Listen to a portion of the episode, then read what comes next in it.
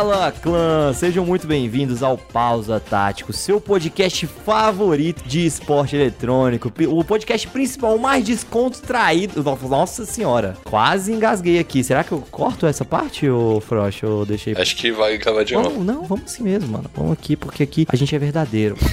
Tem sinceridade nesse podcast, não é armado. A gente não quer que as pessoas sejam manipuladas pelas informações.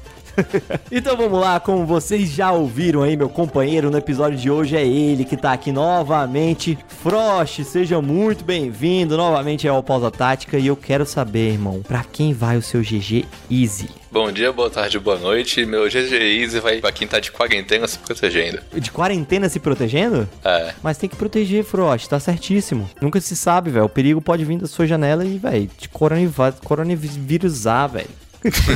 E eu sou o Doc e o meu GG Easy vai pra quem tá de quarentena e tem internet da NET. Vocês estão sofrendo, eu sei, porque eu também sou vocês. Eu tenho a internet da NET, eu sei como é.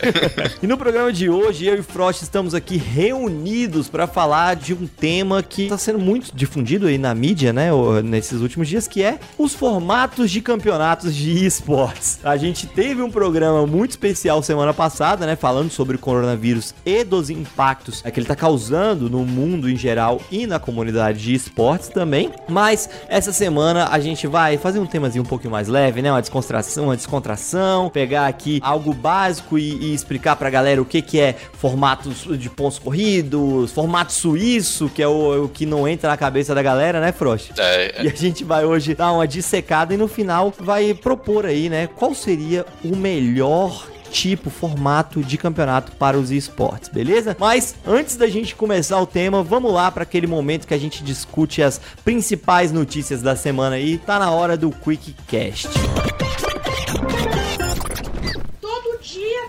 Todo dia você não sai desse computador, cara. Vai tomar um banho.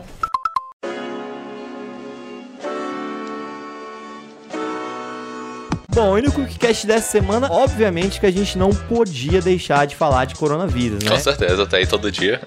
Pois é, mano. Todo mundo aí na quarentena, todo mundo em casa, todo mundo se cuidando, né? A gente espera, pelo menos. E a gente não vai ir muito a fundo nos assuntos, né? Só fazer uma atualização geral do que tá acontecendo, o que rolou, algumas coisas. E pra você que quer saber mais sobre os impactos do coronavírus nos esportes, é só acompanhar o programa da semana passada, que já está disponível aí no seu agregador de podcasts favoritos, beleza? E bom, eu vou começar aqui falando de mais uma liga, uma grande liga que decidiu se mudar para o ambiente online, né? No programa da semana passada a gente comentou que a LCS já tinha decidido dar continuidade às suas atividades no League of Legends europeu por meio de competição online, né? E essa semana alguns outros torneios se adaptaram a esse formato. A gente teve aí no Overwatch, a Overwatch League, né? Dando continuidade online, uma das primeiras ligas, inclusive, a ter parado, né? Até porque parte envolvia viagens para a Ásia, agora que eles estão dividindo as rodadas, enfim. E agora eles voltaram 100% para o ambiente online. A ESL One Los Angeles 2020 também foi para o formato online, né? Porque ela que estava marcada aí para começar na semana retrasada, também decidiu dar continuidade. É muito do que aquilo que a gente falou no programa, né, Frost? O grande problema não é nem adiar os campeonatos e nada do tipo. O maior problema é o atraso que esses adiamentos poderiam gerar nas ligas e, enfim, cronograma futuro dos times, né? Sim, porque os cancelamentos acabam prejudicando bastante, inclusive juntando com essa notícia aqui, recentemente teve uma informação divulgada pela dona gigante lá da ESL, da organização ESL, que a estimativa é que tem uma perca de 45% dos lucros esse ano por conta do coronavírus. Pois é muito aquilo que a gente falou, os impactos econômicos são gigantescos, né? Mas o que tá voltando agora, que foi onde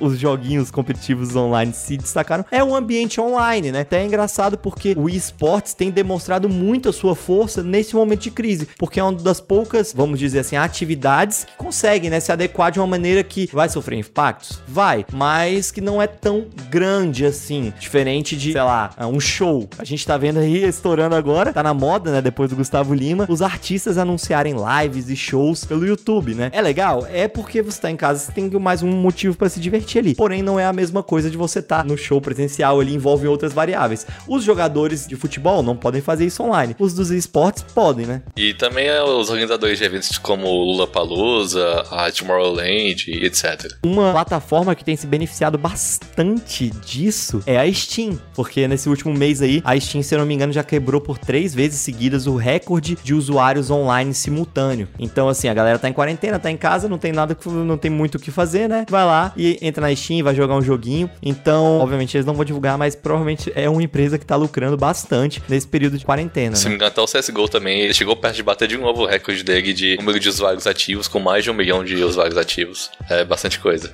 Gente, pra cá.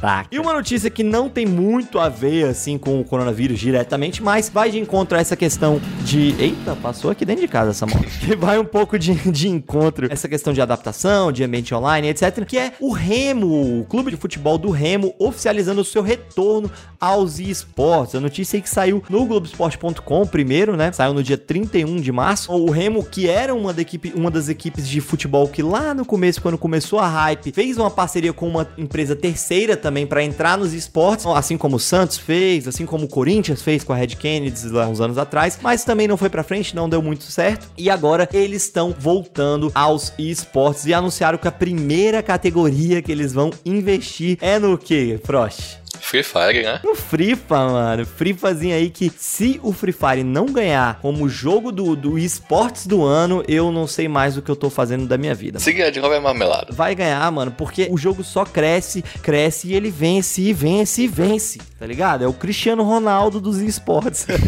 Eu lembrei aqui que o Corinthians, ele tentou fazer parceria e não deu certo. Aí realmente não tinha dado certo por um tempo e hoje o Corinthians, ele é do Free Fire também. Exatamente, pois é. Então, assim, a gente tá vendo que o Free Fire tá sendo a grande porta de entrada pro retorno dos clubes de futebol aos esportes, né? Totalmente. Acho que é só questão de tempo até o Flamengo anunciar um timezinho ali também. Ah, com certeza, mano. Com certeza. E é bacana porque, assim, querendo ou não, sendo você um amante de Free Fire ou um hater de Free Fire, é algo que dá visibilidade, né? Então, o cenário, ele tá muito aberto pra pessoas bem intencionadas e que tenham projetos sólidos entrarem. Talvez... por ser uma modalidade nova, por ser uma modalidade que seja no celular, que consequentemente é mais fácil até para algumas questões de logística, de treinamento e etc. Talvez facilite para as pessoas entrarem e conhecerem ali, ser a porta de entrada de fato para os esportes, para depois o Remo, que seja o outro time, sei lá, o Santos, o Corinthians agora que voltou, anunciarem outros times, aí vai depois o FIFA, vai para a equipe de FIFA, aí depois vai para o League of Legends, enfim. E assim, e conhecendo, porque o que aconteceu muito na época que essas equipes de futebol começaram o hype aí de entrar no mundo do esporte foi a bela quebrada de cara, né? Que nego achava que era brincadeira, que era joguinho, e quando viu o buraco era muito mais embaixo, exigia um profissionalismo que talvez as equipes e os clubes ali não estariam preparados naquele momento. Posso estar sendo até meio ingênuo, mas eu acredito que agora quem decida entrar já tenha pelo menos o mínimo de conhecimento de que, opa, se eu entrar aqui eu tenho que levar o negócio a sério. Se eu não me engano também o Cruzeiro tá entrando de volta, né? Anunciou sua equipe de esporte, sendo a deles, mas eu acho que é pelo FIFA que eles vão começar. E esse investimento é realmente muito importante. A gente vê até, por exemplo, a Team Liquid, que é uma das maiores organizações do mundo, que investiu no Free Fire aqui no Brasil e já tá gerando retorno já. Então, realmente é um investimento muito positivo. Pois é, e agora aí o Remo, com todo o futebol nacional e mundial paralisado nesse momento, tem agora um projeto ali pra se dedicar, né? Pra jogar, assim como diversas outras equipes de esportes que já estão aí praticando há muito tempo, nesse período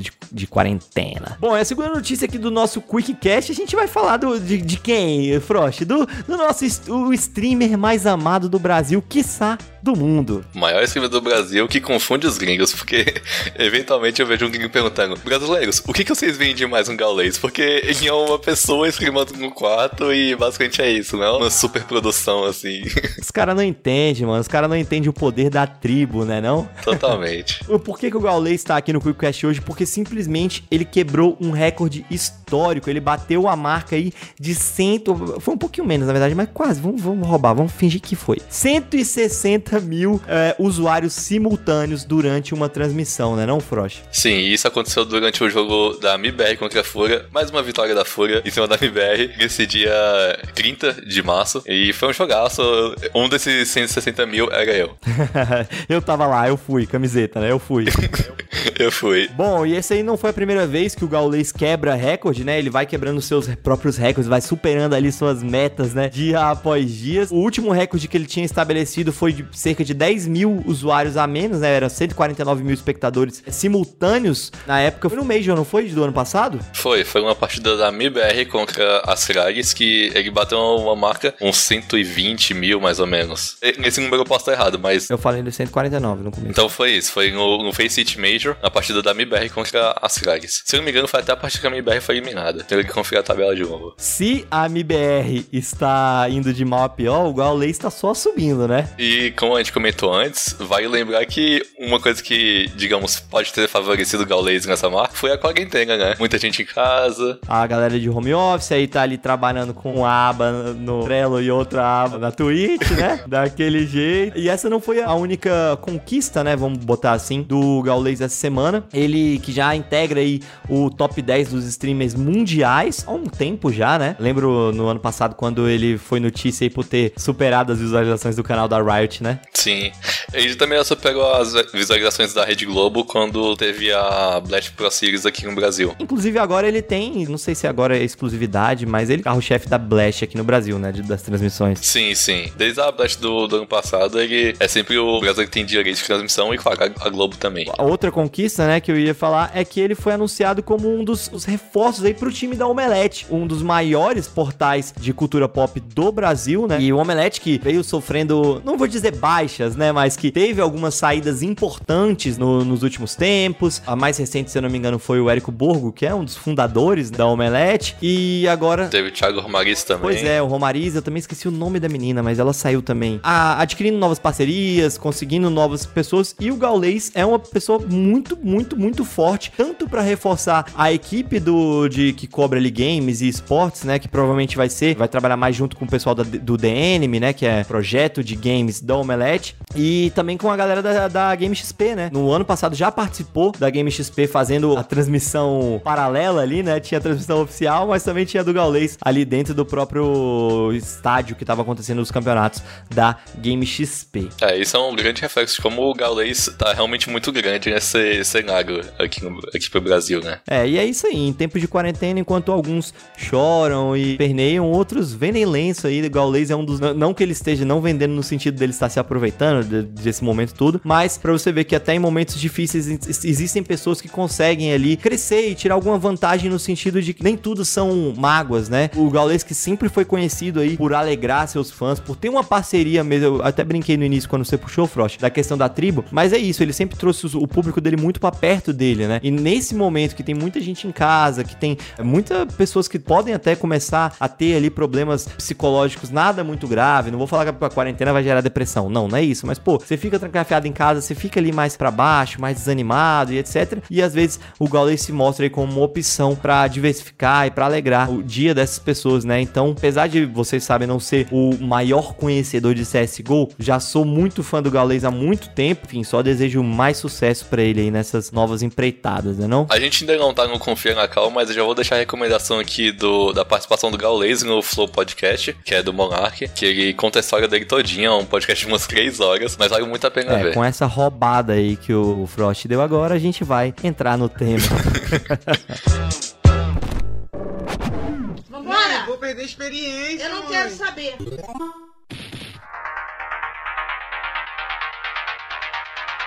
Bom, então vamos lá pro tema da semana, vamos lá falar. Primeiro eu vou explicar, né, o porquê dessa pauta. Aqui no Pausa Tática a gente sempre fala de notícias, sempre fala de temas mais quentes da semana, mas a proposta do podcast sempre foi trazer também conteúdos diversificados, né? Enfim, explicar jogos, explicar coisas do universo dos esportes, que pode ser às vezes um pouco mais básico pra uns, ou não, pode ser uma pessoa que tá chegando agora e não conhece muito das coisas e, sei lá, tá acostumada com só ver o futebol na TV e chega e vê que a disputa é totalmente diferente nos esportes, como assim? Esse time que perdeu a partida lá atrás foi o campeão, mas ele já não tinha perdido e tal, e hoje a gente vai aqui explicar os formatos dos campeonatos, né não, Frost? Sim, vamos tentar chegar no qual seria o formato ideal e debater por que alguns formatos poderiam não simplesmente não existir, porque eu acho que não funciona pro esporte. É, e vale frisar aqui que a gente vai falar, destrinchar e explicar a maioria dos formatos, vou dizer todos, porque todos, todo mundo, são palavras que determinam muito, né? E sempre tem um pra chegar, ah, mas tem aquele que foi assim, foi assado. Ok, podem existir algumas exceções, algumas coisas que são diferentes. Inclusive, convido você, se você ouvir esse podcast e descobrir algum formato assim que a gente não falou, manda lá no nosso Twitter ou manda um e-mail pra gente, contato@esportesbrasil.com ou então @_esportesbrasil no Twitter e no Instagram. A gente vai estar ansioso pra saber aí os comentários que você tem que agreguem, né, o nosso conteúdo, né não, Frost? Sim, totalmente. Bom, então vamos começar pelo básico, porque não é simples definir como serão os campeonatos. Existem formatos que se aplicam a quase todos as modalidades de esporte eletrônico, mas existem outros que são mais complicados de realizar, né? Por exemplo, um pontos corridos não é talvez a melhor maneira de se fazer num campeonato igual o The International, que tem 20 equipes participando, né? É um formato mais comum para ligas, como por exemplo acontece com as ligas de League of Legends e Rainbow Six. Exatamente. E aí outro formato também, por exemplo, um formato de melhor de um, né? De confronto direto. E outro formato, por exemplo, um MD1, um MD3 e etc. Que funciona muito bem em alguns jogos, mas nem tão bem em outros por conta de duração, de partida, por conta também de números de times ou de competidores, né? Essa é uma dúvida que paira muito. A gente vê que até os próprios organizadores de torneios têm uma certa dificuldade de delimitar, né? Por exemplo, a gente tem campeonatos no CSGO que são no formato suíço e tem campeonatos também que são na formato de dupla eliminação, por exemplo, né? E tem fase de grupos também, o CS tem de tudo. Uma bagunça. Ah, é importante que você frisou aí, Frost, existem muitos campeonatos que misturam, né? Então, por exemplo, existem campeonatos que são de ponto corrido. Caralho, tá passando muita moto aqui, velho. Só os iFood louco. A gangue do iFood nervosa do coronavírus. Bom, como eu estava dizendo, a parte de pontos corridos é muito comum ter os pontos corridos e depois ir para uma fase eliminatória, que pode ser uma eliminatória por melhor de três, pode ser uma de dupla eliminação, enfim, isso aí já depende. Então existem formatos que misturam um ou mais dois tipos de campeonato, né? Mas vamos começar pelo mais simples, então, os pontos corridos. Frosh, diz aí pra galera como que são os campeonatos de pontos corridos. Bom, como eu falei, aquele formato que acontece muito no Rainbow Six e nas ligas de League of Legends, que é aquele formato que cada time enfrenta cada time. Os formatos enfrentam até, acho que no League of Legends agora tá acontecendo, por exemplo, agora o Flamengo ele enfrenta 3 vezes cada time da tabela, por exemplo. Eu acho que antigamente era 2, se eu não me engano, porque eu não sou tão assim do LoL. Então, esse é o formato de pontos corridos que cada um vai, ganhou 3 pontos, perdeu 0 pontos, empatou 1 ponto, aí vai nesse formato. É, na verdade isso foi uma alteração até recente, eu acho que foi feito no ano passado, se eu não me engano. Antigamente o campeonato do League of Legends, no CBLOL, era também de pontos corridos, só que eram séries, era um turno, agora eu não lembro se era turno e retorno, mas enfim, tinha um turno ali e eram séries MD3. Sempre que a gente falar MD alguma coisa, é melhor de aquele número, né? É bom a gente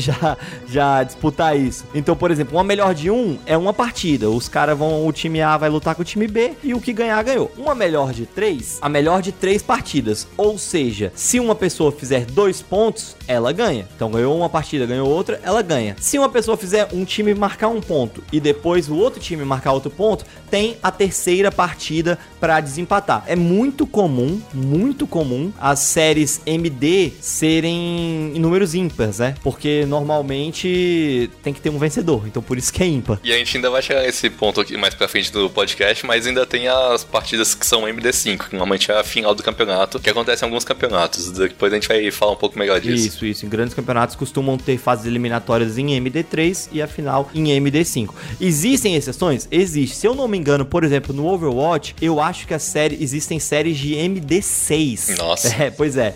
Mas, no geral, são números ímpares ali pra gente ter um vencedor. Fiz essa explicação logo porque eu acho que é o mais importante pra gente botar aqui as nomenclaturas na hora que a gente for explicar. Mas, por exemplo, antes no CBLOL, era um turno ali e eram séries MD3. Então, era assim, sei lá, Flamengo e NTZ. Então, eles iam jogar uma série MD3 pra saber o vencedor. Ali a pontuação, sacou? Agora, eles cortaram em 3 fases MD1. Então, assim, eles jogam... É como se eles estivessem obrigando todas as 3 séries a acontecer, entendeu? Pra dar uma maior número de confrontos no jogo, e até porque isso envolve em outros... Não problemas, mas outras variáveis, que é, por exemplo, você quer entrar, quer que os esportes entram numa grade de televisão, por exemplo, final do CBLOL, tem que entrar ali na grade de televisão. Mas a final do CBLOL, como o Frost falou, é uma final, normalmente disputada em série MD5. Só que se a partida for 3-0 para uma equipe, a transmissão vai ser menor, entendeu? Porque vão ser só 3 jogos. Se for MD5, são 2 jogos a mais. Então aí, fazendo um cálculo por alto... Isso se chegar a 5 jogos, porque tem que lembrar também que a MD5, por exemplo, se um time ganha 3 rodadas, não precisa mais disputar mais 2. Mas se o time ganha 2 rodadas, o outro time ganha 2 rodadas, aí tem a 5ª rodada. Exatamente. Então, realmente, a diferença de tempo é enorme. Então, nesse gap aí, a transmissão pode durar, se a gente fizer uma conta básica, vai, cada rodada ali é 1 hora. A transmissão pode ir de 3 para 5 horas, sabe? Ou então... Na verdade, muito mais tem apresentação e tudo mais. Não, eu tô falando de jogo, pô. Você entendeu? Eu tô querendo simplificar as coisas, não complica. O principal aqui é explicar formato de campeonato.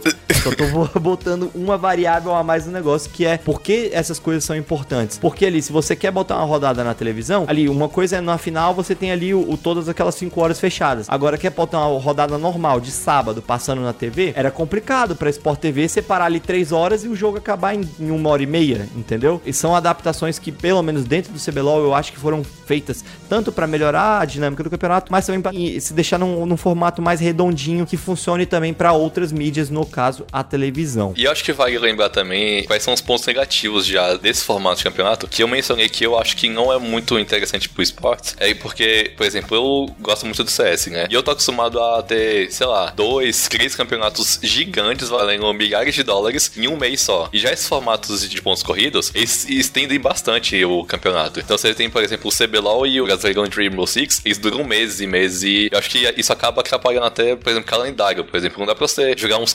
ESL One em vários países, como acontece no CS, por causa desses campeonatos que tem um formato mais fechado.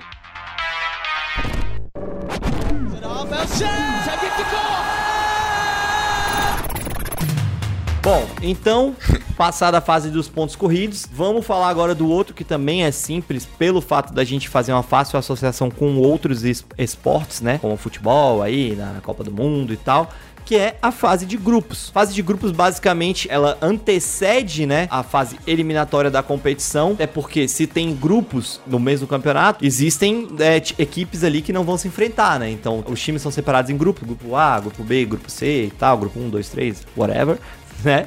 Na verdade acaba sendo uma coisa tipo grupo A, grupo B, grupo da morte, grupo D. Algo assim, normalmente, né? Mas essa é geralmente utilizado em competições que tem muitas equipes, né? Então, num Major, por exemplo, vou botar o exemplo do The International de Dota 2. Ele é um mix, né, de formatos aí que a gente conhece. Então, ele começa com fase de grupos, que tem 2 grupos ali que são nivelados, né, tabelados pelo sistema de pontos corridos. Então, as equipes vão se enfrentando, vão ganhando pontos. E nessa primeira fase de grupos, eles eliminam o último colocado de cada grupo e depois vão para a fase eliminatória seguinte, que é em dupla eliminação, que a gente vai explicar daqui a pouco, né? Mas a fase de grupos, ela é comum para anteceder as fases eliminatórias, até porque, né, como eu falei, todos os times não se enfrentam logo de cara, e também em competições que tem muitas equipes. Comentando mais uma vez sobre os pontos negativos desse formato, na minha opinião, é que os times, como eles são, geralmente são sorteados, né? Ou então eles fazem algum sorteio por meio de seed, acaba que, como eu falei, tem um grupo da morte, às vezes tem um grupo, digamos, mais fraco. Quando fazem fase de grupos, são 4 grupos, né? Então, eu acho que fica ruim essa questão de não são todos os times que se enfrentam. Aí você para e pensa, esse time aqui ganhou nesse grupo, mas será que ele ganharia se tivesse em outro grupo? E aí, essa questão, eu acho que isso acaba sendo bem ruim, esse desnível das equipes. Esse é um problema que a gente vê muito, não só no esportes, né? É uma reclamação recorrente, por exemplo, os amantes de futebol aí, da Libertadores, né? Sempre tem ali os grupos da morte, etc. E existem algumas regrinhas a mais que variam muito de campeonato para campeonato, de, por exemplo, botar grupos separados por seed. Então, assim, nesse grupo A vai ter só 2 times NA, no grupo B vai ter 2 times NA e aqui um time SA. Eles tentam fazer isso justamente para tentar dar uma balanceada, o que automaticamente, né, pros campeonatos que fazem isso, também gera um problema, porque acaba que as regiões entre si não são balanceadas, né? Um exemplo exemplo que a gente tem bem prático disso foi o último Six Invitational, que em um grupo só tinham 4 times brasileiros, mas em um grupo só tinham 3. Então, se fosse cada time brasileiro em um grupo, a gente teria a chance de ter 4 brasileiros na próxima etapa. E isso acabou não acontecendo porque eram 3 para disputar 2 vagas. E ainda tinha um outro time que, se eu não me engano, era europeu. Todos os formatos que a gente vai falar aqui vão ter prós e contras, né? Até por isso que a gente vai propor aí o melhor modelo no final do programa. E cadê o escudo? Já era o escudo, pegaram o escudo. E vamos avançar um pouco pro próximo formato, que é o de dupla eliminação, que eu até dei uma pequena amostra, né, quando eu tava explicando ali a questão da fase de grupos do The International. Frost, conta pra gente aí como que funciona essa dupla eliminação, porque pontos corridos e fase de grupos, tranquilo, a galera entende, faz associação muito rápido. Agora, o dupla eliminação e o formato suíço, que é o que a gente vai falar mais pra frente, não são tão simples assim de... São simples, mas não são tão óbvios, né, de entender. O de dupla eliminação, ele tem um chaveamento aqui de quartas de final, que acontece com 8 times, então você monta aí as duplinhas de time, e beleza, 8 times, quarta de final. O que acontece? Quando você perde, você cai pra, que a gente chama no esporte de lower bracket, que é a tabela dos perdedores, né? E aí você tem mais algumas chances de tentar se recuperar no campeonato e chegar até a final do campeonato. Exatamente. E como eu expliquei lá, quando eu tava falando ali de fase de grupos e tal, muitas dessas coisas variam de acordo com o número de times e da competição que a gente tá falando. Então, por exemplo, existem campeonatos que, quando chegam nessa fase eliminatória, tem normalmente, né, as séries disputadas em séries em MD3 ali, tanto lower bracket quanto upper bracket. Porém, existem outros campeonatos, como os majors de Dota. Como são muitos times, acontece dos times classificados na primeira fase, na fase ali de grupos, né, os melhores pontuados, eles vão direto pra upper bracket, chave de cima, né? Upper bracket, chave de cima, lower bracket, chave de baixo, ou chave dos perdedores, chave dos vencedores, né? Existem algumas outras nomenclaturas. E os piores classificados nos grupos, eles não são automaticamente eliminados. Eles vão direto pra lower bracket, ou seja, se perdeu, amigo, tá fora. E, normalmente, a primeira fase ali dessa lower bracket no Dota 2, nos Majors, acontece em série MD1, só a primeira fase. Então, assim, justamente pra falar, pra fazer o último filtro, sacou? É a última chance dos times que não foram tão bem, não conseguiram classificar pra chave dos vencedores. E até depois dessa explicação faz mais sentido porque que é dupla eliminação. Porque você tem que perder 2 vezes pra ser eliminado do campeonato. Exatamente. Aí. Esse é o ponto que eu ia chegar depois, né? É bem didático. É o que eu falei. Pode não ser óbvio, mas é fácil, né? E normalmente, como o Frost falou aí, as finais desses campeonatos são disputadas entre o cara que chegou ali até a final pelo caminho superior, né? Pela chave de cima, e o cara que vai chegar ali pelo caminho inferior, pela chave de baixo. Por isso que em alguns esportes, alguns torneios, você vai ver comentaristas e pessoas falando, ah, ele foi o vencedor da chave dos campeões e agora vai pra final. E isso às vezes dá um bug na cabeça da galera. Ué, mas ele foi o vencedor e vai pra final, como assim e tal? É por isso que isso pode acontecer. E também acontece um outro fenômeno que esse sim eu acho muito engraçado, não é tão raro, né, de acontecer, que é o quê? O cara ali disputou a final da chave dos vencedores, né? Então se classificou pra final, ok? O cara que ele derrotou, ele cai pra última rodada da upper bracket, correto? Então, se ele chegou ali até a semifinal, ele tipo joga o jogo contra o cara que foi pra final, caiu pra lower bracket, joga pro cara que chegou ali pelo caminho de baixo. Então ele tem a chance de disputar, entre aspas, 2 finais contra a mesma equipe, sacou? Porque ele perdeu do cara em cima, e aí se ele descer e for pra final, ele vai ter o mesmo jogo, né? E em alguns campeonatos, isso tem que ser levado em consideração, porque vamos botar, por exemplo, um League of Legends. A gente sabe que MOBAs, em geral, existem diversas estratégias, existem diversas coisas, os times se estudam muito antes de se enfrentar. E um time que não tem uma estratégia muito diversificada, que não está pronto para se adaptar a diversos cenários, ele costuma não se dar bem nesse tipo de situação. Por quê? Vamos supor aqui que eu joguei uma série MD3 contra o time do Gabriel. E aí eu perdi. E aí ele foi pra final. Porém, eu tive um jogo pra analisar ali todas as estratégias e tal. E se eu for classificado pra disputar a final, se eu vencer a minha partida ali da Lower Bracket após ter perdido e for pra final, eu já tenho mais conhecimento ali sobre o que está mais forte naquele time, eu já consigo estudar um pouco melhor. Obviamente, isso é um trabalho contínuo que os times vão fazendo ao longo, né, do campeonato, mas é diferente você estudar uma equipe e você jogar contra ela, né? É diferente eu estudar pra jogar contra o Gabriel na final e eu ter jogado uma semifinal contra o Gabriel e jogar com ele de novo a final. Sim, até porque as estratégias mudam, os times que já chegam com muita hype pra final, eles já têm estratégia guardada especificamente pra usar ali em último momento, então isso realmente fica acontecendo. Exatamente. Você lembra algum campeonato agora que ficou muito evidente essa vantagem, né? Ou... Ah, também tem a desvantagem, né? Se tu, por um lado, tem um lado bom, tem, obviamente, lados negativos, que é... Normalmente, essas fases, elas acontecem como? Elas são... A final da chave de cima é num dia e a grande final é no outro. Normalmente, tá, gente? Normalmente. Só que no dia da grande final, também é disputada a última partida da Lower Bracket, pra saber quem vai ser o finalista. Ou seja, o time que chega pra final pela chave de baixo, ele já tá mais debilitado, entre aspas, pelo fato de ter vindo ali pela aquela tensão, né, de se eu perder eu tô eliminado. Ele ainda tem que jogar duas séries, né, dois jogos no mesmo dia, enquanto o outro time teve tempo pra pensar, pra reestruturar, às vezes pra mudar alguma outra coisa que não encaixou muito bem. Mas eu tava te fazendo a pergunta, Gabriel, você lembra algum campeonato que ficou um pouco marcado, assim, por esse conhecimento, ou que, enfim, algum time pode ter se beneficiado por conta desse, do formato de dupla eliminação? Eu vou retornar de novo pro Six Invitational, porque eu achei um exemplo recente e é um ótimo exemplo... Marcou na sua mente, hein? Foi. É um ótimo exemplo da dupla eliminação, que a NiP, que foi o nosso time brasileiro que chegou na final, eles chegaram por meio da Lower Bracket. Então, a Space Station, que foi o time que realmente ganhou, eles tinham muita informação, porque a NiP jogou partidas a mais, né, no caso, porque teve que passar por essa fase. Vai de contra isso que eu tô falando, né? Quanto mais o time joga ali, mais o outro consegue estudar e analisar. E assim, se eu não me engano, são 4 fases normalmente na Upper Bracket, né? Tipo, quarta de final, semifinal e... final. Isso. E final da upper, né? E aí depois pra grande final. Normalmente, as pessoas que vão pela upper bracket, normalmente, tá, gente? Existem formatos que tem mais times e tal, mas é raro. Normalmente são essas 4 fases. Então, se você vir um time que chegou pela chave de cima ali, ele jogou 3 partidas antes de ir pra grande final. Então, dependendo do jogo, ainda dá pra esconder estratégia. O cara que normalmente vem pela chave de baixo, ele joga quase o dobro de partidas, né, Frost? São quantas partidas normalmente? É literalmente isso. Ele joga 6 partidas. Se chegar na final, né? Então. 6 partidas, então é muito mais sempre pro time ser estudado, ser analisado. Em alguns campeonatos isso fica muito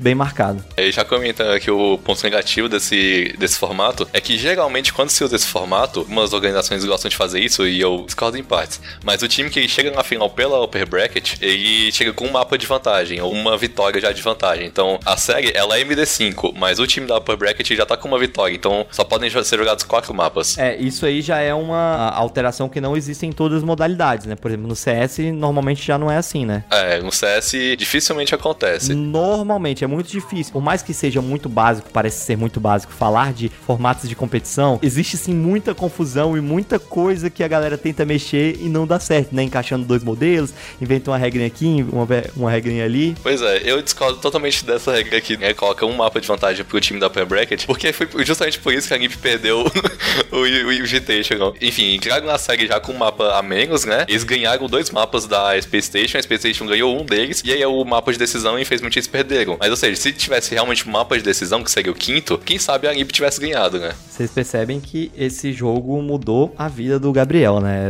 Esse campeonato. E olha que eu torço pra Liquid. Mas é porque é Brasil, né? Depois que a Liquid foi eliminado, vamos torcer pro Brasil. Tá certo.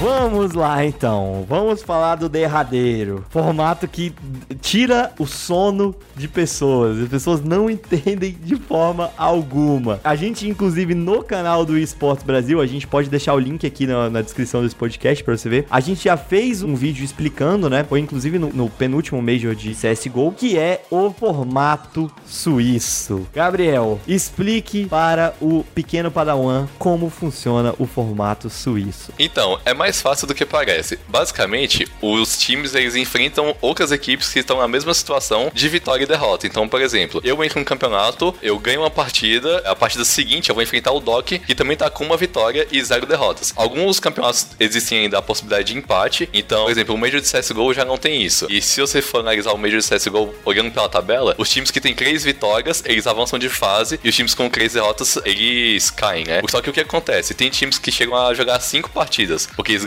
ficam com 3 vitórias e 2 derrotas, e assim conseguem passar de fase. E basicamente é assim que funciona. Então, beleza. Mas, assim, não é tão simples como parece, porque existem outras variáveis, né, Frost? Por exemplo, os pares enfrentam os pares, né, nesse tipo de formato, no formato suíço. Ou seja, todo mundo entra 0-0, ali o começo é feito o sorteio pra ver quem vai pegar quem, ou é por grupo e etc e tal. E aí, os times que ficaram 1/0, ou seja, os vencedores, né, quem ganhou 1 e perdeu 0, e os times que ficaram 0/1, esses são separados assim, cada um vai pra um lado, né, e aí agora a gente vai ver de novo quem vai se enfrentar desses pares aqui. Como é feito esse sorteio entre os que já estão ali classificados, né, digamos. Eu tô 1/0, como é que eu sei quem vai ser o outro 1/0 que eu vou pegar? Isso vai pra contagem de rounds, porque, em crianças, quanto... No CS, né? Isso, no CS. Em crianças, quanto mais fácil for a partida que o time ganhou, por exemplo, se o time ganhou de 16-10 e o outro time que ganhou de 1-0 ganhou de 16-14, o time que tá 16-10, ele vai enfrentar um time que talvez seja na mesma soma ali de pontos, uma soma aproximada. Então tem essa questão da pontuação também, e é assim que eles determinam o próximo confronto. Como que eu 1-0, vou enfrentar o Doc que é 1-0 e não outra pessoa que tá 1-0. Eu tentei isso, cara. Entendi. Então a ideia é justamente isso, é sempre fazer iguais enfrentarem iguais, né? Exatamente. Justamente para tentar trazer o maior equilíbrio possível para o campeonato. E bom, avançando um pouco, essas partidas é uma espécie de pontos corridos diferente, né? Pontos corridos porque você vai jogar uma série MD1 e vai somar um ponto ou acrescentar uma derrota, só tem como ser um round, né? Um mapa no CS. A gente vai falar muito do CS porque nos esportes normalmente quem utiliza o formato suíço é o CS. Então, para ficar mais claro, né, para todo mundo. Aí chegou lá, um time está 3/0 ou um time está 0/3 ou 3/1, enfim, tá ou à beira de classificar ou à beira de ser eliminado. Mas existe algum mecanismo para evitar que as zebras percorram e passem para as próximas fases ou sejam eliminados? Então, os confrontos decisivos, por exemplo, no Major de CSGO, eles são disputados em MD3. Então, acaba que, por mais que às vezes em uma MD3 ainda possa acontecer uma zebra, esse é um mecanismo que é utilizado para evitar que isso aconteça. É muito menos provável, né, que vai dar um time vai vencer na sorte, né? Então, assim, justamente porque o time, vamos supor assim, vamos altamente suposição, tá? Um time, sei lá, bom, tipo a MIBR. Vamos supor que a MIBR fique 0-3 no Major, o que é altamente uma suposição, né? Não é baseado em desempenhos atuais pífios da equipe, mas assim, só supondo. Mas vamos supor que ela fique 0-3, para evitar que chegue lá uma G3X reformulada com Gaules na line-up. Elimine numa série MD1, assim, tipo, não, vamos aqui e tal. Às vezes porque o psicológico dos caras tá abalado, às vezes porque deu a sorte de cair num mapa que eles treinaram muito ali e tal, enfim. Para evitar isso, tanto para equipes que vão ser eliminadas, quanto para equipes que vão ser classificadas, né? Para evitar tanto que seja feito o mal ou o bem na sorte, eles estipulam aí essa fase MD3 para minimizar o erro, né, não? É, lembrando que ainda assim, por exemplo, na fase inicial do Major, às vezes isso acontece ainda assim, porque simplesmente às vezes o time que tava mais hypado, o time às vezes com mais experiência, simplesmente joga mal o campeonato todo. E aí a zebra vê a porta aberta e passa. Exatamente. E essa é um formato que, apesar de ser um pouco mais complexo, ele é muito bacana. Ele dá um dinamismo maior ao campeonato. Depois que você entende, é até um pouco mais justo do que a questão da fase de grupos, né? Porque a gente acaba por tentar eliminar ali aquele fator sorte dos grupos, né? Que a gente estava até comentando do grupo da morte, etc. No formato suíço, isso não acontece pelo fato, como a gente acabou de explicar, deles tentarem balancear ali pelos pares, né? Quem tá indo bem sempre vai enfrentar quem tá indo bem e quem tá indo mal vai enfrentar sempre quem tá mais ou menos no mesmo nível de desempenho, né? E não querendo complicar muitas coisas, mas existem campeonatos, eu vou usar de novo o exemplo do Six Invitational, ele é um campeonato que foi feito em fase de grupos, ou seja, tinha um grupo A, B, C e D, e dentro de cada grupo, o chaveamento era em dupla eliminação, mas tem campeonatos que fazem fase de grupos, mas o chaveamento de cada grupo é em formato suíço. Olha que loucura, que loucura. Por isso que a gente falou, esse podcast pode ser até, apesar de parecer assim, pode ser um pouco polêmico, Frost, porque os organizadores filhos da mãe inventam de misturar vários formatos em um só.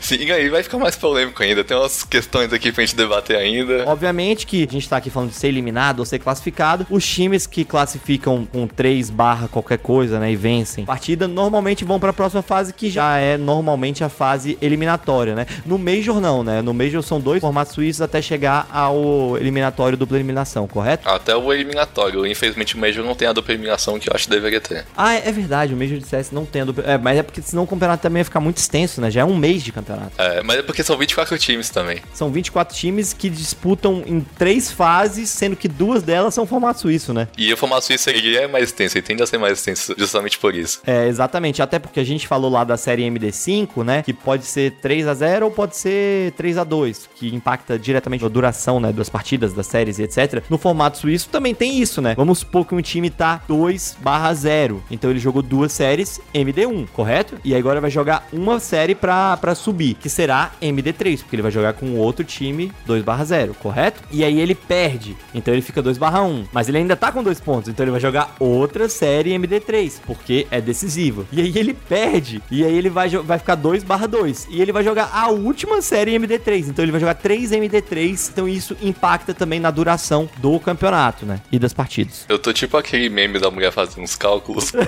Ó, o formato suíço, ele é um pouco mais complicado, a gente tá tentando ser didático e simples de entender, mas se por acaso você ainda não entendeu, corre lá no canal do Esporte Brasil, que a gente tem um vídeo muito especial explicando tudo com gráficos e imagenzinhas e cores bonitas.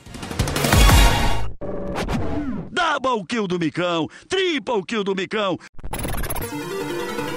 Bom, vamos lá, aí a gente separou aqui, agora lembrando novamente, galera, a gente falou dos principais formatos que existem, e eles costumam se aplicar à maioria dos esportes. Então, se você estiver assistindo um FIFA, e aí você vai ver ali a final e você vai saber que a série é eliminatória MD3, então você já sabe o que é. Da mesma forma que você pode ver um Street Fighter, que vai ser eliminatória MD5, ou um LOL, que também vai ter a MD5 na final do CBLOL. Então, vários formatos aqui se aplicam a diversos esportes, porém podem ter outros tipos específicos, como a gente descobriu aqui nesse podcast. Os organizadores de torneios adoram inventar regras novas e formatos para campeonatos, né, Forosh? Exatamente.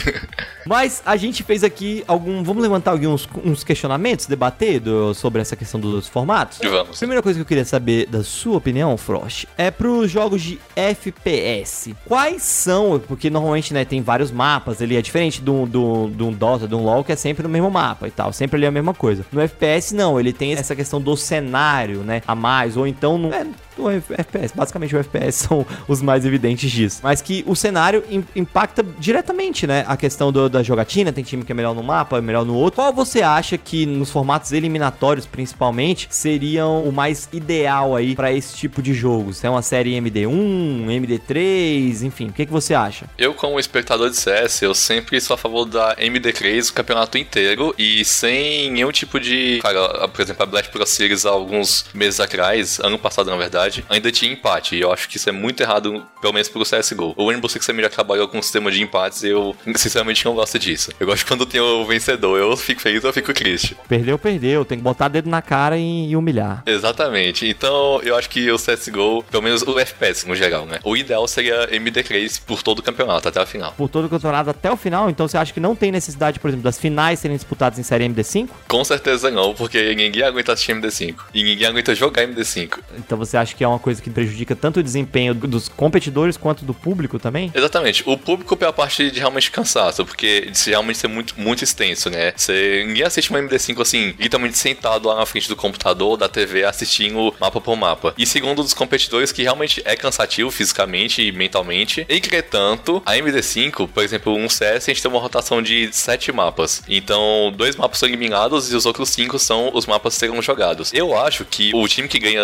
uma MD5 realmente é o melhor time. Agora, o time que ganha uma MD3, tudo bem, é o melhor time ali daquele jogo, só que talvez, e se fosse uma MD5? Será que o time que ganhou, ele não teria sido bom nos outros 2 mapas? Pois é, eu já tenho uma opinião um pouco diferente de você. Eu gosto de MD5 na final, apesar de que eu entendo esse seu ponto de vista e eu vou explicar por quê. Desde que eu comecei a trabalhar com esporte, é natural, existem jogos que eu gosto mais e jogos que eu gosto menos, apesar de tentar estar por dentro de todos e etc. Pra mim, acompanhar, por exemplo, uma MD5 final dentro International de Dota, que é meu jogo favorito, não é esse segredo pra ninguém, cara, é muito legal. Eu não tenho problema nenhum em assistir, eu não acho extenso, apesar de normalmente serem 5, 6 horas ali, transmissão só da final, normalmente até mais, né, vai pras 9 horas, quase 10, se a gente levar em consideração o que eu falei lá no comecinho, que a semifinal e a final são disputadas no mesmo dia, né, então a gente vê tudo numa batida só, eu acho legal, porém, quando eu tô vendo um jogo, já aconteceu de eu ver, sei lá, partida de Overwatch, final MD5, que eu até gosto de Overwatch, mano, eu jogo Overwatch, mas é um pouco mais cansativo. De CS, então, que as partidas podem ser extremamente extensas, né, se for um 16-14, então eu entendo e realmente, pra quem tá assistindo, se não for de fato aquele fã, assim, que admira, respira cada segundo do CS e tal, pode ficar maçante pro público. Pros competidores, e aí independente da modalidade, eu concordo com você, deve ser maçante ali você disputar 5 séries. Eu não sou a favor do tipo assim, ah,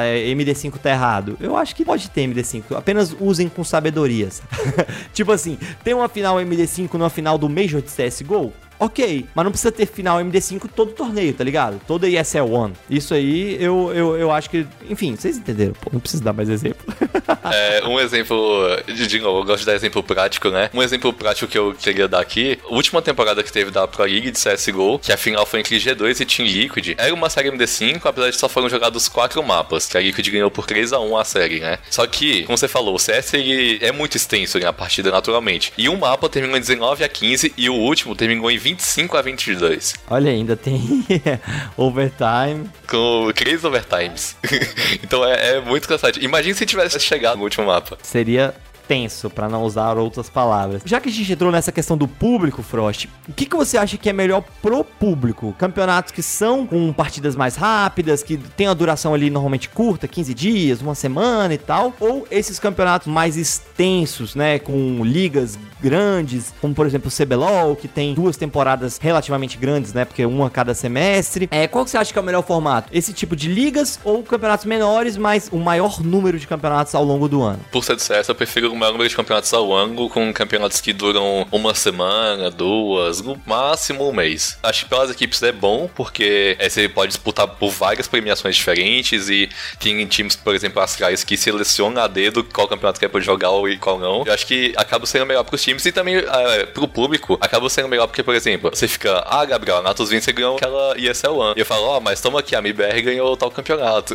É sempre a gente tá tendo novidade. Já esse formato de pontos corridos que a gente citou, né? Ele, além de ser muito extenso, acaba sendo um pouco, digamos, cansativo, na minha opinião. Cara, eu discordo de você. Eu acho que um mix dos dois seria o melhor. Ter, sim, o maior número de campeonatos mundiais, entre aspas, né, espalhados ao redor do mundo. Não necessariamente ter um over de campeonatos, que é o que eu acho que acontece com o CS. Tem muito campeonato, entre aspas, inútil, sacou? Mas eu também acho que é de muito valor termos ligas consolidadas, regionais e longas. Por quê? Que eu acho que isso é bom para o público como um todo. Porque quando a gente tem uma liga forte no jogo ali, regional, estabelecida, é bom pro público, porque eles vão estar assistindo, mas não é só isso. É bom pro público porque gera mais assunto sobre aquele campeonato, porque gera mais conhecimento sobre o jogo, porque você tem a possibilidade de acompanhar mais o que os profissionais estão jogando, como é que a sua região se comporta e tal, e ele, querendo ou não, ajuda a crescer o cenário como um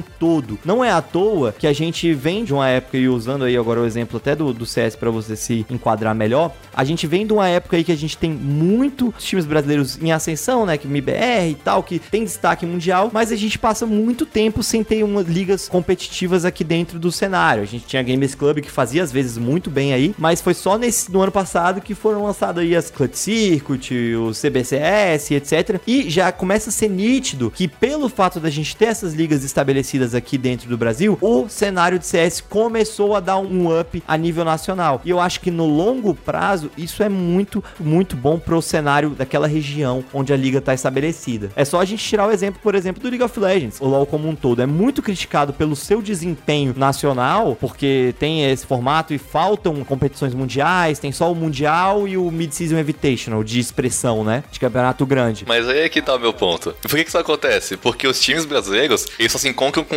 os internacionais 2 vezes por ano. E já no CS é toda semana. Então, exatamente. Por isso que eu tô falando que o que eu acho que é o ideal seria um mix dos dois. Não é só um. Tá, me bota um exemplo prático de como isso ia funcionar. Porque, por exemplo, você pega, vou citar de novo aqui o Flamengo. O Flamengo tá aqui jogando um domingo sim, um domingo não no CBLOL. Como que ele vai viajar pra outros países pra competir? Muito simples. O calendário, ele pode ser unificado a nível nacional e não precisa ser uma temporada, um split, não precisa ter 6 meses de duração. É só o split ter 3 meses de duração. Então bota 3 meses de duração ali, com um break no meio. Então faz campeonato pré-temporada de split, campeonato mundial, faz o break. No meio desse break, bota um campeonato menor a nível mundial. No final, bota 2 campeonatinhos ali. Aí tem o segundo split. No final do ano faz o mundial. Ou, né, obviamente eu tô fazendo isso numa linha linear pra ficar simples, dentro de um ano, mas nada impede de jogar pra frente ou pra trás essas temporadas aí pra enquadrar melhor em estilos, enfim, etc. Mas seria uma forma. Fazer ligas com partidas melhores, mas mais rápidas, entendeu? Entendi, entendi.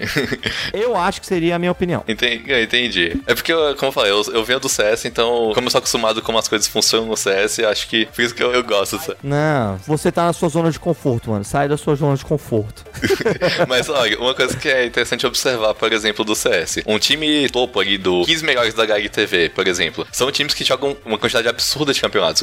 Como eu falei, as Frags é um time que, por exemplo, escolhe qual campeonato eles vão jogar e eles não jogam muitos campeonatos, até campeonatos que valem muito dinheiro ao longo do ano, porque eles preferem tirar um tempo pra treinar e tudo mais. E já a MIBR, por exemplo, no início do ano passado, eu até fiz uma matéria no site que eu era redator, que basicamente eles jogaram um campeonato nos Estados Unidos, aí depois foi na China, depois veio pro Brasil, depois voltou pra China, aí Estados Unidos de novo, e depois Europa. Então, foi tipo assim, eles viajaram entre 3 continentes em um espaço de tempo assim de 4 meses, basicamente. Isso pra você manter a rotina e treino e tudo mais é bem complicado. Novamente, não precisa ser tão espaçado, e eu acho que foi até menor o espaço desses campeonatos que eles participaram. Eu entendo isso que você tá falando, mas também tem que olhar o outro lado. Ah, é cansativo e tal, não sei o que, beleza, ok. Mas tem que pensar que esse sistema globalizado de competições presenciais, ele não é benéfico pros cenários locais, porque nem toda equipe vai ter a grana de investimento de uma Australis, de uma Cloud9, entendeu? Então, assim, qual a perspectiva que eu, Diogo, vou ter de criar um time de CS aqui, conseguir destaque pra competir na parada internacional, sendo que se eu classificar, não sei nem se eu vou ter dinheiro pra ir, entendeu? São várias outras coisas que eu acho que as ligas nacionais fazem muito sentido e, às vezes, né, de ajudar nessa questão do desenvolvimento do cenário como um todo.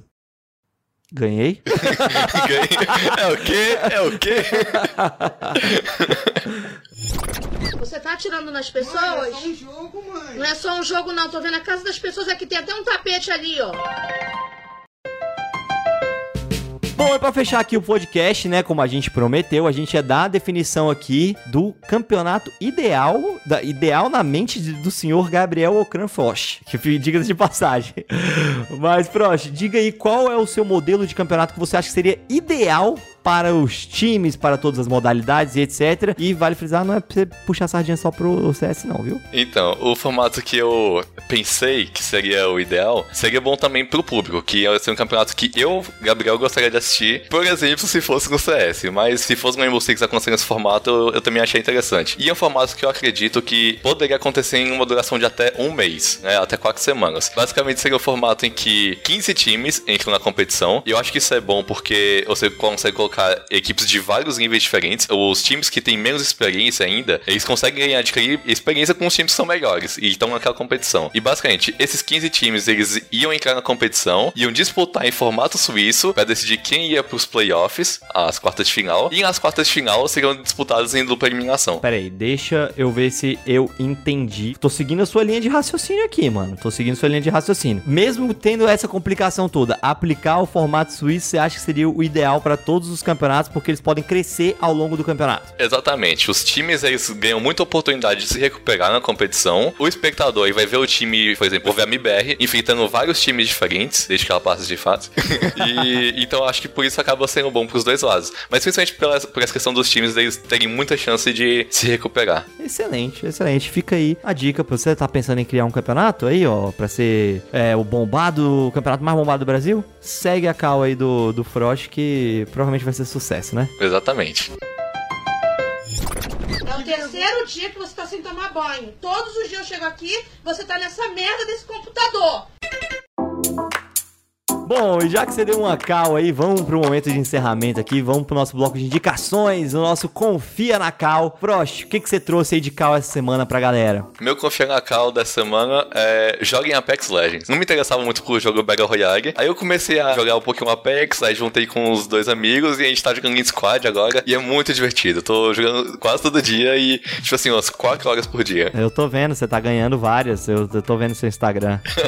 Bom, a minha cal dessa semana eu vou dar uma roubada, eu vou dar 2 calls, tá? A primeira não é tão roubada porque eu já dei essa call em outro podcast. Assistam o documentário Against the Odds. Against the Odds, contra todas as apostas, enfim. Que é o documentário falando aí da final da OG, né? O comeback que eles deram, o TI8, né? Que é o Mundial de Dota. Então assistam esse documentário porque é uma aula ali de superação, de time, enfim. E é muito... Eu escolhi essa call pra reforçar aí o porquê que eu acho que séries MD5 podem ser boas em alguns momentos, entendeu? Porque ali é uma emoção única o que aconteceu naquele jogo. E a segunda cal aí, a cal mais nova, né? Sem reforçar a cal dos outros programas. Na linha também que vai do Frost, do Battle Royale. Mas eu vou dar a dica de outra, Frost. É o Warzone, velho, do Call of Duty. Mano, que Battle Royale doido. Eu sou um cara que nunca me dei bem com Battle Royale. Não gosto de Fortnite, de PUBG. No Apex eu até comecei a jogar, mas não era muito meu estilo, sacou? Poderes e tal, apesar de eu achar legal. E o Warzone, mano, ele veio com uma pedrada no meu coração e me pegou, velho. Eu tô viciado nessa porra desse jogo. É muito legal, é gratuito, então baixem aí. É gratuito tanto no computador quanto no PS4 e no Xbox, então se você tiver, baixe e jogue, porque vale muito a pena. E como o Frost mesmo falou aí, Battle Royale é legal, mas é muito mais legal se você jogar com amigos. Então tenta fechar um squad ali, porque puta, é joguinho divertido, né não? Uma coisa que eu percebi pra todo Battle Royale é que a curva de aprendizagem é muito longa, assim. Você demora pra se sentir confortável no jogo. É, até porque você acha que você entende o jogo porque, a primeiro momento, parece um FPS, né? Você fala, ah, é um FPS, isso aqui eu sei jogar. E não, mano. É um shooter ali, mas que a mecânica é totalmente diferente dos FPS que você tá acostumado. Então é bem bacana. Fiquem essas calls. Joguem Battle Royale, Frost? Joguem. Só não se for Fortnite. Só uma observação. Se você for jogar o Warzone no PC, você só precisa de 85 GB no seu disco rígido e um PC da NASA. Ah, eu rodo no Ultra, foi mal. Buguei, safado. Vambora, sai. Ai, mano, minha orelha. Sai, agora. Então é isso, galera. Muito obrigado pra você que ouviu até aqui. Não esqueça de passar adiante a palavra do Pausa Tática. Então, indique pros seus amigos que gostam de esporte eletrônico, que gostam de games, que gostam de rir e se divertir acima de tudo. Siga nossas redes sociais, o Twitter e o Instagram, já falei, @esportsbr. O nosso portal, vocês conhecem, é o www.esportsbr.com. E aqui, você sabe, né? No Pausa Tática e no Esporte Brasil, a gente tem sempre toda a informação que você precisa, com toda a diversão que você merece. Eu vejo vocês no próximo episódio e falou! E GGWP, né? Na verdade, quero pra falar.